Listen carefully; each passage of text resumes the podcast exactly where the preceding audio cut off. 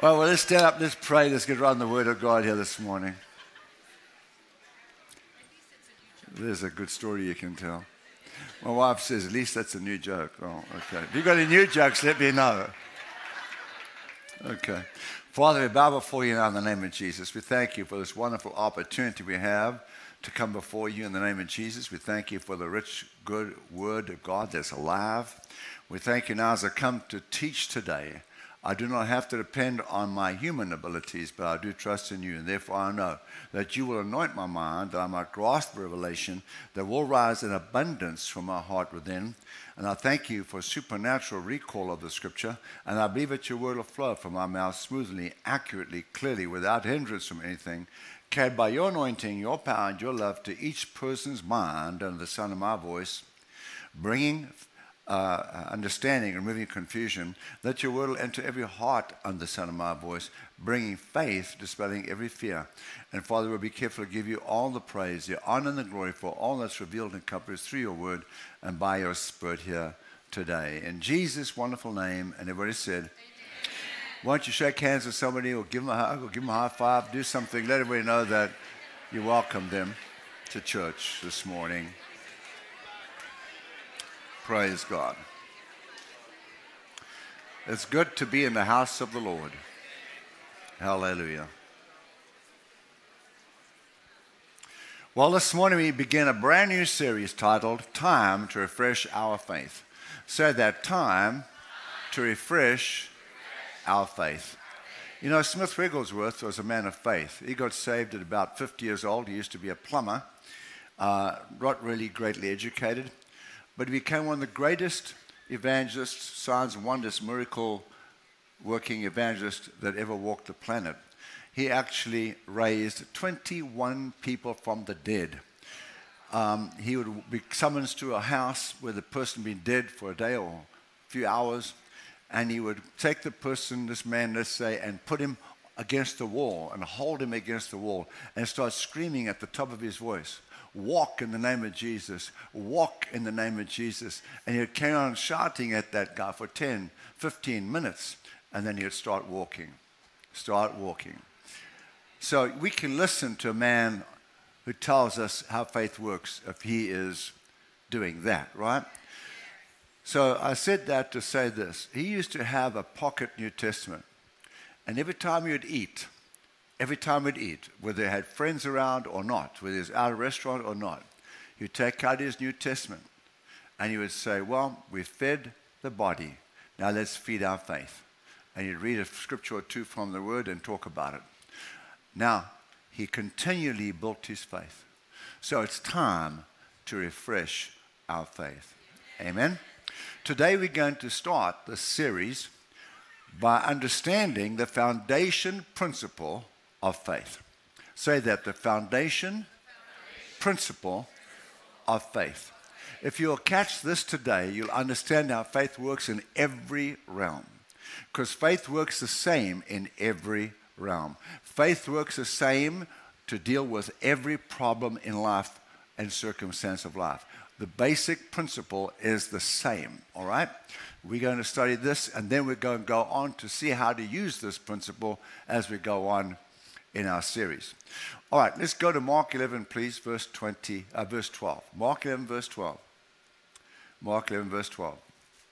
And let's put up the map for me, please, of the old city of Jerusalem as it was in the time of Jesus. Okay.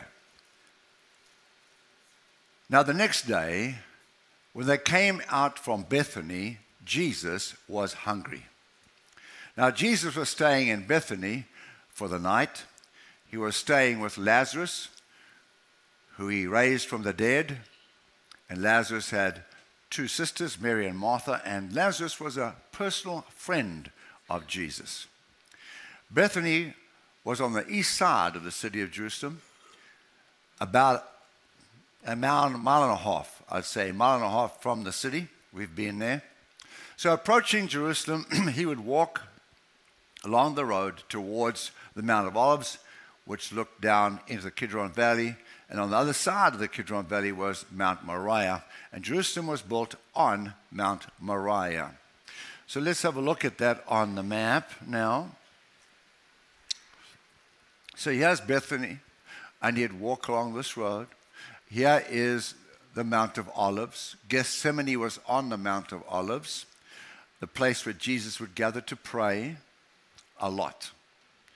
And then he would look down through the Kidron Valley to the other side, and this mountain was called Mount Moriah, which ran from the south point to the north point, about two miles long. And this is the Temple of Herod, built on the exact site where the Temple of Solomon used to be built before it was destroyed. Now, on Mount Moriah was the temple of King Herod. Originally, the temple of Solomon was built there, which was later destroyed. Mount Moriah is the place where God told Abraham to offer Isaac. Where God told Abraham to offer Isaac. And Mount Moriah is the place where the Lord Jesus was crucified. All right? So, very interesting here. Jesus was crucified on the north side of Mount Moriah, up there. I'll talk about that in a minute. Now, God said to Abraham many years before this, God said to Abraham when um, in Genesis, go and offer your son, your only son Isaac, on the altar. And he took a knife and was about to stab him. But first, before he went there, uh, in those years, back in Genesis, there was nothing there. It was just a, a hill with bush on it, nothing growing, nothing, well, nothing growing, nothing, no buildings, just a hill. That's many years before Jerusalem was built on that, that hill. So, um, why did God tell Abraham to offer Isaac on that exact hill that Jesus was going to be crucified? Of all the earth, why did he do that? When God created man, he gave Adam authority over all the work of his hands. He put him in charge. Essentially, Adam became the God of this world. He gave it away. Then, when Adam sinned, Satan hijacked everything from Adam, all Adam's authority. So, now Satan was the new God of this world. The Bible says so in 2 Corinthians 4 4 in the New Testament. And God is on the outside looking in. He had no authority, he gave it all away. So he came to Abraham and he said, Abraham, this is my problem. I want to help humanity, but I can't because I gave it all away. And you did too. But you were born here, and because you were born on the planet, you have certain rights. I want those rights so that I can bring my son to the earth legally because right now I can't. But if I give you all I am and you give me all you are, then we enter a blood covenant together, whereas everything I own is yours, and everything you own is mine. Then all your descendants, all your children belong to me. All your children belong to me. Okay? So that means I can bring my son through one of your children later on when I'm ready to, namely Mary. So, Abraham agreed. In my book on the covenant, I have the whole story how that all rolled out. But he said, now, for the high court of heaven to allow me to sacrifice Jesus for the redemption of humanity, and for them to accept that and to be just, you have to sacrifice your only son, Isaac on the altar. If you don't, I can't. Abraham said, Fine. He believed that God could raise Isaac from the dead if he wanted to, if he had to. So he went to Mount Moriah, about to plunge a knife in, and God said, Okay, I believe you're going to do it. Stop. There's an animal there, sacrifice that instead. So the High Court of Heaven approved of Christ being born and sacrificed. So that's the reason for that. Now, Mount Moriah is the place where the Lord Jesus was crucified. Now, there's, there are two places where religious people go on tours, Christians, to Jerusalem which they showed, and they showed them, or shall I rephrase that? There are two places where they claim Jesus was born, uh, crucified. One is a, is a man made tomb um, owned by the Catholics, which is on this side of um, Jerusalem, and the other one is that spot there. Which one is correct? Which is the place where Jesus was really crucified? Well, let's think about it. The Bible tells us in the book of John, chapter 19, and verse 41, that in the place where Jesus was crucified was a skull on the rock face called Golgotha. Now, how'd that happen? Well,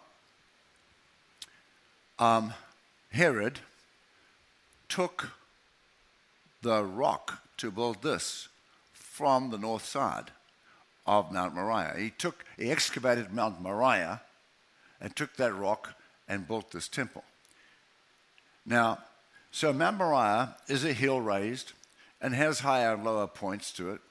So he excavated some of the higher point and left a smooth place where they built a road from Jerusalem through that area to Damascus.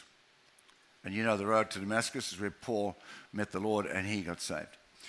Anyway, that road runs past the north side, out the north side of the city of Jerusalem. And that road is on Mount Moriah, even though it's smooth and flat along with the rest of the city. But there's a section that's raised. And he, he excavated that raised section and left a face wall like this wall right here, all the way along, uh, about 40 feet high. And on that face wall, there's a skull. And the skull wasn't created intentionally, it was by accident after excavation and the temple was built, they noticed the skull. I'm going to see if I've got a picture to show you that might work. Uh, now, can you see that? You can? Maybe at the back you can see, but it's a lot clearer if you're standing there. This is a picture taken on a phone, so it's not really that good. It's large too many times. There's an eye, there's an eye, there's a nose, and there's a mouth. But there are good pictures of it in, um, you can look it up online, you can find decent pictures of that skull called Golgotha. That is on the face at the road of Damascus on Mount Messiah, uh, um, um, Moriah. That's the place where Jesus crucified. The Bible also says, and you can write this down, this is important, John 19 41. John 19 41. In John 19 41, the Bible tells us that in the place where he was crucified, there was a garden. And so, for a garden to be there, you'd need a well. Otherwise, you couldn't have a garden in that area. And there was no well in the whole area except right there at that cross, uh, at, the, at Golgotha. A hundred meters from it, there was a well and a garden. And then the Bible also says in that very same scripture that there was a tomb, a new tomb, no one ever been used, okay? Cut out of solid rock, hewn out of a mountain, a rock. Not built, but cut out, carved out of rock. So, about a hundred yards from Golgotha's skull, there is a tomb, and there is a garden right there in the same place, and there is a well. All those clues come together at that spot. So obviously, that is the Bible place where Jesus was crucified, not the man made tomb. All right. Now, Mount Moriah is about two miles long from east to west. Jesus was crucified on the north side, and the Temple of Solomon and the Temple of Herod were on the south side. Right on the south end was the city of David. So, this city here that you see is the city of David, and it became the city of Jerusalem as it grew. That's where David built his city. Jesus is standing on the Mount of Olives, right? Looking, he's arriving now from Bethany, and he's on the Mount of Olives in the Garden of Gethsemane, where he used to pray uh, in the olive grove, and there were a few fig trees there. And he was looking over the valley, the Kidron Valley, at the temple of Herod, which he was now approaching to preach there. He was going to preach there. Verse 13, please. And seeing from afar a fig tree having leaves, Jesus went to see if perhaps he would find something on it. And when he came to it, he found nothing but leaves, for it was not the season for figs. So people have said, well, why would the Lord Jesus be looking for figs on a fig tree when it was not the season for figs? And the reason is that in that part of the country, when the trees had leaves, they also had figs. So that was not a productive tree. Now, another good point is if Jesus were operating in his godly powers as God, he would know there are no figs on the tree. He would not have to walk up to it to look. So clearly, even though he is God manifest in the flesh, he laid aside his godly powers and operated on the earth as a man to take our place as a man on the cross to redeem mankind. And you can see that in Philippians 2, verse 6 and 7. Philippians 2, verse 6 and 7 tells us he laid aside his godly powers to become a man, took on the form of a slave or a man to redeem us.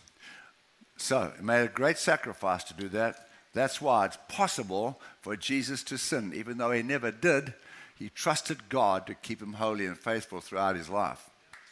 Now, go to verse 14, please. In response, Jesus said to the fig tree, because there's no figs on it, let no one eat fruit from you ever again. And his disciples heard it. Let no one eat fruit from you, fig tree, ever again. Say this Jesus spoke to the tree. He told the tree, he'll never have fruit. Okay? And did he think it? No, his disciples heard it. So Jesus used his faith to speak to the tree. So our faith can work exactly the same way as Jesus' faith did right here in all circumstances. What Jesus did there was a release of faith, and that is how faith works in every dimension, in every realm. He spoke what he believed. Okay? Verse 15, please. So they came to Jerusalem, and obviously Jesus preached. Then, after that, verse 19, when evening had come, Jesus went out of the city, went back to Bethany, back to Lazarus' house, his friend's house, to stay there for the night. Now, the next morning, Jesus made the same journey from Bethany to the Mount of Olives, overlooking the Kidron Valley and the Mount Moriah. And uh, while they were there on uh, the Mount of Olives, Peter saw the fig tree, which Jesus spoke to, and it had withered away. It had dried up. Verse 20 Now in the morning, as they passed by, they saw the fig tree dried up from the roots. Wow, in one day. And Peter, remembering, said to Jesus, Look, Rabbi, the fig tree which you blessed has withered away. He said, Cursed. Now, Jesus just spoke to tree. Surely that's not a curse, would it be? But Jesus said this, right? The next verse. And Jesus said, I never cursed the tree, I just spoke to it. Is that what it said? No, it didn't say that. He ignored the subject. What's that mean? That means that Jesus acknowledged he cursed the tree. You got it? Say this negative speaking, negative speaking. is a curse. Now, verse 22, this is what Jesus said about that. He said, So Jesus answered and said to them, Have faith in God. The Lord did not correct Peter. Now, all he said was that no one eat fruit from you, and it was a curse. Now, unfortunately, we both know, we all know somebody who have spoken negatively about something in their life. For example, their children. This is typical of what somebody might say. My wife and I were never smart at school, and so I guess our children will be dumb. Or, you know, my wife and I were never good at sports when we were small, so I guess our kids will have no ability to play sports. They'll just be stupid on the sports field. Uh, and you know, my wife and I never had any music ability, not an ounce. So I guess our kids will be, will never sing a note in tune. Now, they just curse their children if they said that, right? Now, people who say that might as well take their children down to the local witch doctor and tell the doctor, witch doctor, put a curse on my kids, curse their intelligence, curse their music ability, curse their sports ability. Which is worse? They're both the same. Whether witch doctor does it, witch doctor doesn't, or we do it, it's the same. It's the same. We need to wise up, family, and realize when we speak doubt and unbelief to ourselves or our family, our business, our money, our marriage, we are cursing ourselves. And you know what? We put laws into motion when we do that. We put laws into motion, and after a period of time, they cannot be reversed. Listen carefully here now. When these laws start bearing fruit, they cannot be reversed. These are laws we are playing with, just like the law of gravity. There's a law called the law of faith. And you use that law against ourselves very often. Our tongue can be a great weapon for us or a great weapon against us. We need to realize that, dear family. Mark 11, verse 22. So Jesus answered and said to them, Have faith in God. He's, you saw what I did this tree. Now I'm saying to you, have faith in God. Jesus was saying, You saw me use my faith. Now I'm saying to you, you do the same thing. You do the same thing. The Worrell New Testament says it this way have the God kind of faith. The margin of my Bible says, have the God kind of, no, the Worrell says, have the faith of God. And my margin of my Bible says, have the God kind of faith. Have the God kind of faith. So Jesus just showed them that he had the God kind of faith, and he wants them to have the God kind of faith. And he tells them now in the next verse how to use the God kind of faith. Let's read it. Verse 23. Jesus said, For assuredly I say to you. Now, you know, I don't need God to say, For assuredly. If God just say, This is how it is, that's good enough for me. Right? Pastor Luke, if God says, Do this, do you need him to say, Assuredly you need to do this? Just do this is good enough, right? Now, when he says assuredly, which means it's this way and no other way, then we have to perk up and watch and see what he's saying. For assuredly, I say to you, whoever says, now say this, whoever means whoever, because that's what whoever means. Amen. So, does whoever mean godly people? Does it ever mean evil people? Does it ever mean a Christian? Does it ever mean a Satan worshiper? It does. Whoever means whoever. Okay, Jesus said, Therefore I say to you, whoever says to this mountain, be removed and cast into the sea, and does not doubt in his heart, but believes that those things he says will come to pass or be done, he shall have whatever he says. Amen. Now, he's standing on the Mount of Olives, right? Standing on the Mount of Olives, overlooking the Kidron Valley and the city of Jerusalem. And he says, Whoever says to this mountain, be cast in the sea. Now, somebody said, No, he, that's, he's not really talking about moving mountains. Why not? Joshua spoke to the sun and the moon and said, Stand still. And it stood still 23 hours. Right? Why not? And Moses spoke to the sea, put his rod out and parted. Elijah and Elisha spoke to the river Jordan and they parted. Moses spoke to a rock, a giant rock, like a small mountain, and water came out to feed three million people and all their animals for 40 years. So I guess that Jesus is saying we can move the mountain if we believe not if we believe in the heart and say it with the mouth. The thing is, we don't really want to move mountains, so we're not working on that. But I believe it's possible. But here we need to analyze this first because there's a lot in here. let's think about that. Number one, anyone says to this mountain, be removed and cast in the sea, and does not doubt in his heart. So Jesus said, we mustn't doubt in the heart he didn't say you mustn't doubt in your thinking. He said you must not doubt in your heart. So, my faith will work as long as I don't doubt in my heart.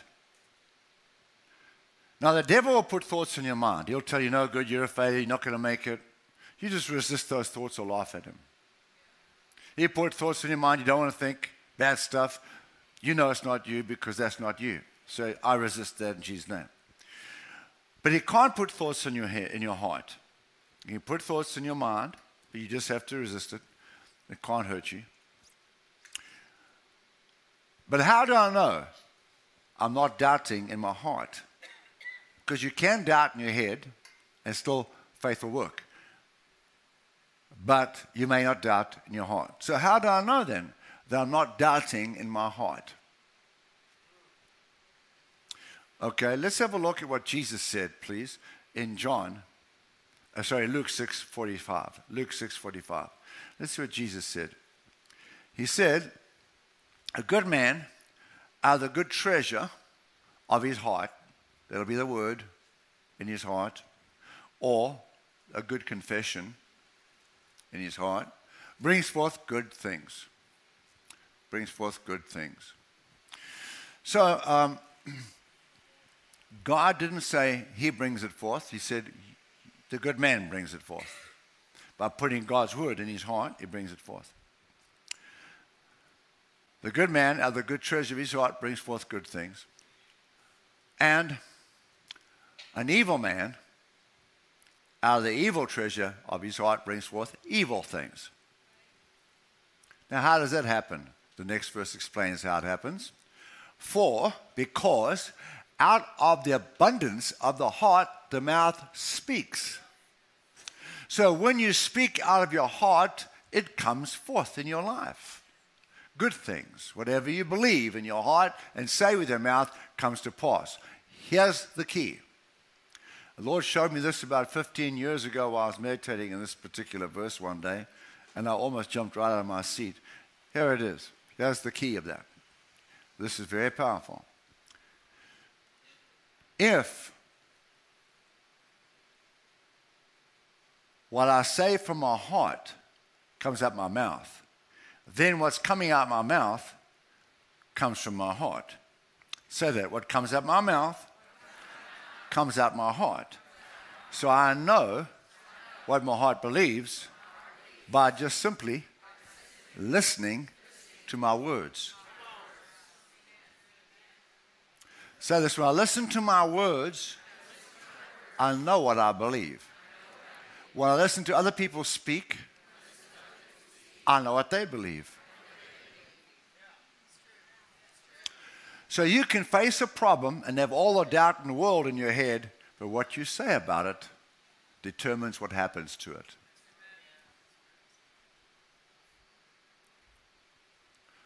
Now, let's look at that verse again, Mark 11 23. Very important or open your Bible. I encourage you to bring Bibles to these series.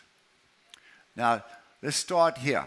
For surely I say to you, whoever says, put a circle around says, to this mountain, be removed and cast in the sea, and does not doubt in his heart, but believes that those things he says, put a circle around says, will, will be done. You'll have whatever he says, put a circle around says.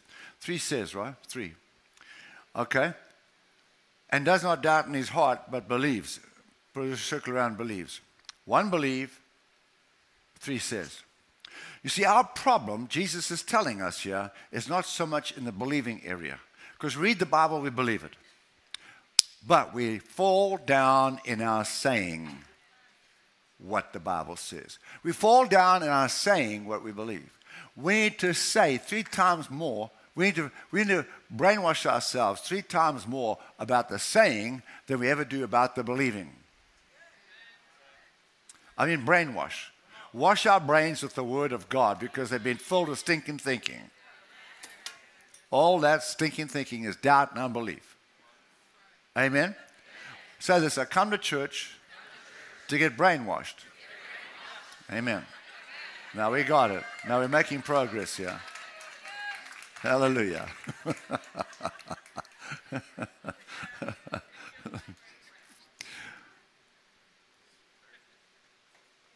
so, whoever says will have whatever he says if he believes in his heart what he says. This works for people who love God and it works for people who hate God. It works for whoever. Sometimes good, godly Christians say wrong things long enough until they believe them, and then they wonder why bad things happen to good people. And of course, Satan will try and attack every good Christian, but our shield of faith will protect us. The Bible said, above all, above all, take the shield of faith with which you will be able to quench or stop every attack of the devil. And we're learning to do exactly that right here. Amen. Use your shield of faith. Speak to the problem. Speak to the problem. We call those things that be not as though they were. Then there are bad people bad people who say good, who say good things or come in their way. And Christians stand in awe and wonder how is it possible that this bad person is blessed so much? The Lord explained that 2,000 years ago. We've just been reading it. Let's say this together, please. I will have what I say if I believe what I say. And, and if I will say it long enough, I will believe what I'm saying, and then it will come to pass. So Jesus is talking about the Mount of Olives, but that is also a type, an example, if you would, of the problems we face in life. It's an example of the problems we face in life. It represents the problems we face in life. It does not matter if you are extremely rich or extremely poor, if you are full of health or sick, if you are, have a blessed family or a struggling family, attacked by the enemy. If you apply these principles, your circumstances will change. They have to. This is God's work. This is God's principles. These are God's, this is God's word. This, the circumstances will change. Doesn't matter what the circumstances, we all need to know these principles. We are part of the kingdom of Jesus Christ. He is our king. We are his subjects. And these are his principles in his kingdom.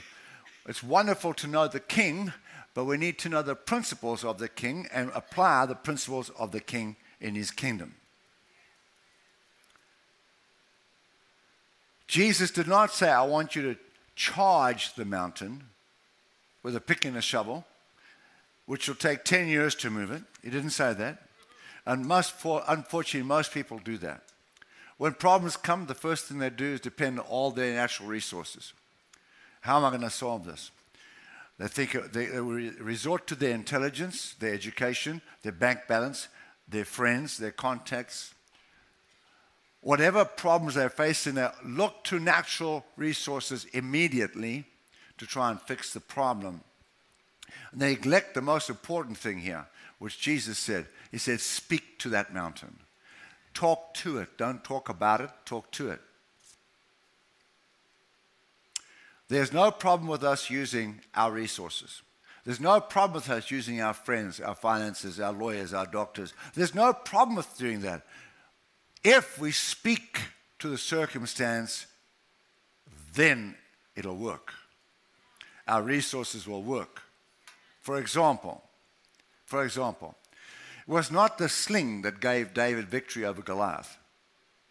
It was his words. David said, This day the Lord will give you into my hands. It was those words of faith in God that conquered Goliath. Because when David said that, God anointed his sling and took that stone and carried that stone to Goliath's forehead. And he fell. So God slew Goliath with David's sling because of what David said. If David had just charged up to Goliath without confessing that, he would have been defeated. He would have been defeated. And most of us do that. We charge at our problems, our giants in life, with our resources, our slings, and we forget to speak to that circumstance. But David said, This day the Lord will give you into my hands. And God gave him Goliath. You got it? We have to speak to our mountains. Don't talk about them, talk to them. If you talk about your mountain, it'll grow. If you talk to your mountain, it'll go.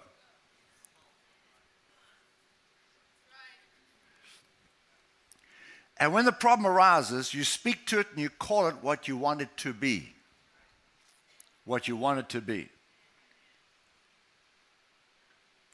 The Bible tells us in Romans 4:17, God calls those things that be not as though they were.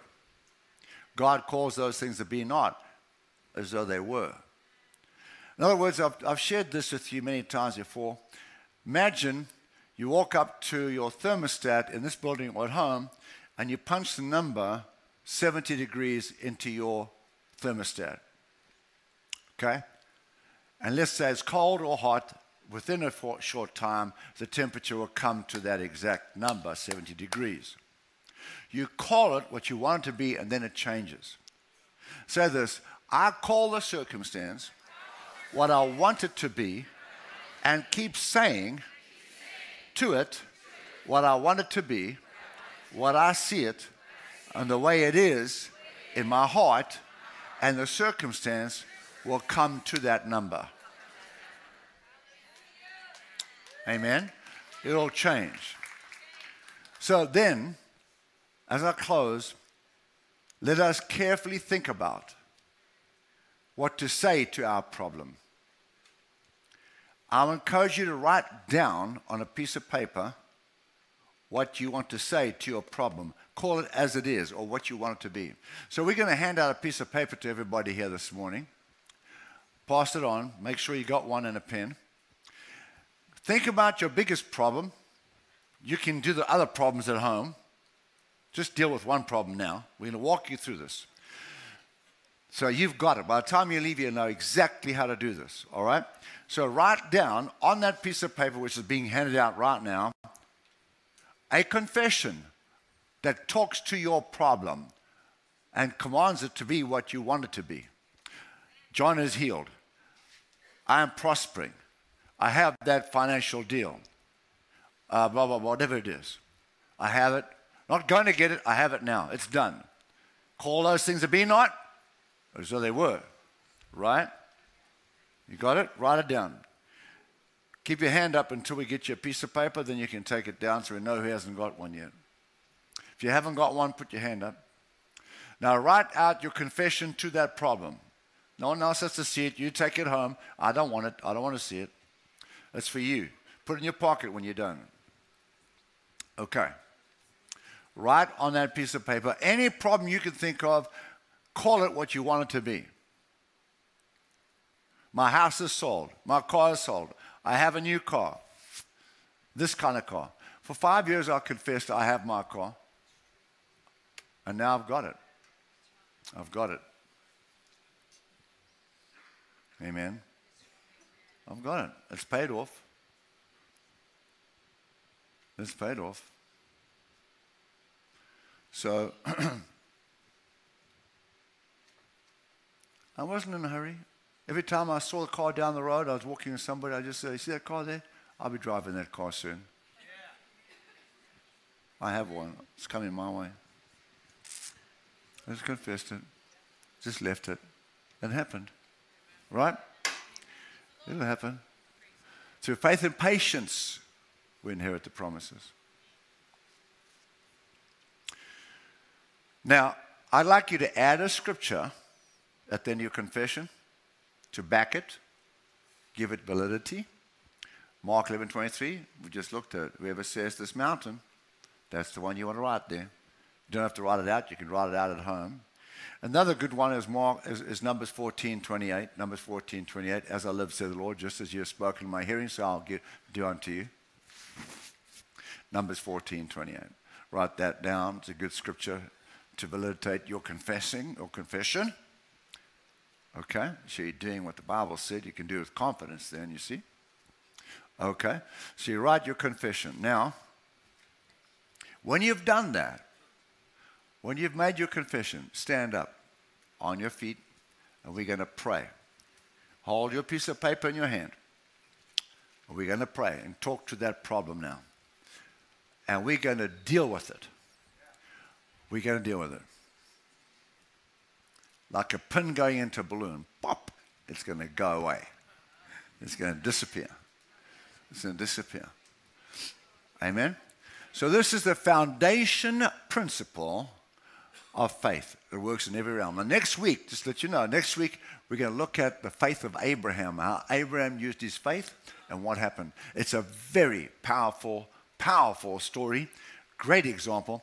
It's going to help uh, give us a whole new dimension of understanding how this principle works in the life of Abraham and the great things that you can accomplish by your faith.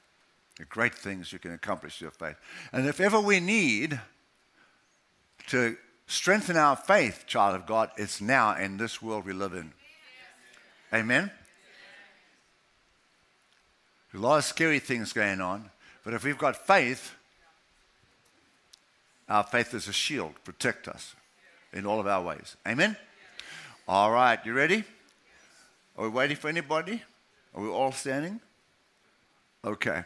Now just hold that piece of paper in your hand. And you're going to say it with your mouth. I'm going to lead you in the confession. You're going to say it with your mouth, but say it loud enough so that your ears can hear you. You don't have to shout it to everyone else can hear you, but as long as your ears can hear what you say from your mouth. Just like Jesus spoke the fig tree, he didn't, he didn't think it, he spoke it. You have what you say. You got it? Say, not think, say. That's what he said, right? So we are going to what? Say. Okay. Right. Now say this Father God, I thank you for your word. I believe with all my heart what Jesus taught us this morning is correct. And my faith works by saying it, just like Jesus used his faith. And so I declare right now to this problem the following. Now go ahead and speak to that problem. Go ahead. Say exactly what's on that card.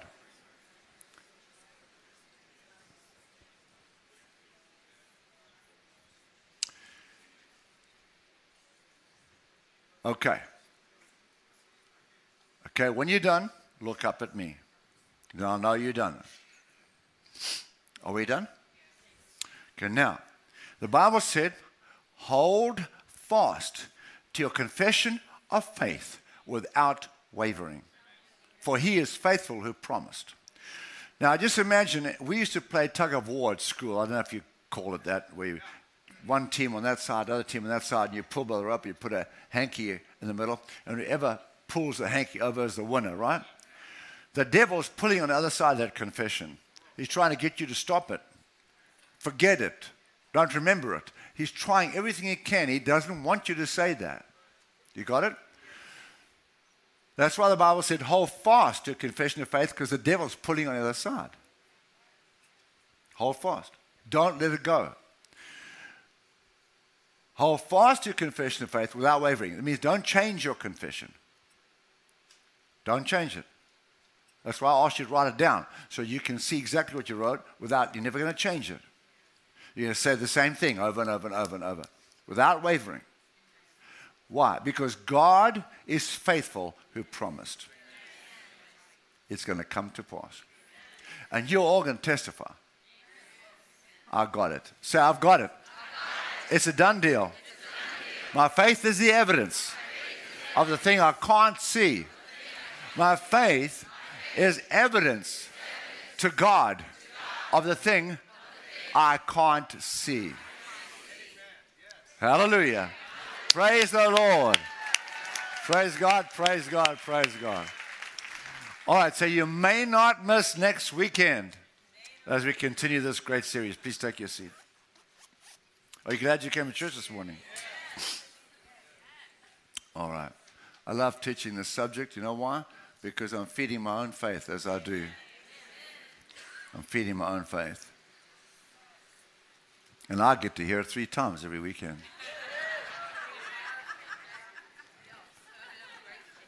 That's good, eh? Yeah, I'm glad I do too. Now, Tuesday nights are very important. We have great prayer meetings here. I'm telling you, family, if you haven't been to those Tuesday night prayer meetings, are amazing. And now we had really bad weather, and we had only four of our six heaters working. These two heaters were not working last Tuesday night, but you can feel it's really toasty in here right now. In fact, it may even be warm. but we got them turned down, so the heaters are working well. Tuesday night's going to be right, nice and warm. And uh, so we encourage you to come. So, uh, San America is at a crossroads right now, and the whole world's depending on America to survive. I'm going to show you some videos this weekend, about 10 minutes worth of videos. That are going to be so encouraging to you. At the prayer meeting, I'll show it to you. So encouraging. And then we, it's going to just lift your spirits. We're going to pray because we know we are pushing back the force of darkness. We are taking back America. And the whole world is going to be blessed because America is blessed. And I promise you now, family, the war is won right here on our knees. Don't miss. Please come and support this. God needs your prayers. The, prayer, the fervent prayer of a righteous man or woman avails much.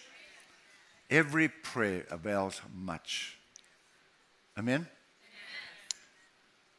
We've got nowhere to go. We don't have South African citizenship. You know that. We canceled it. We, we had to. We, we just, we, well, citizens of America, We've got nowhere to go. We came here because we believe God sent us here. And, and I believe we are going to pray the will of God into this country and the blessings of God into America because America is the blessing of the whole world. Amen? Our best days are ahead if we pray.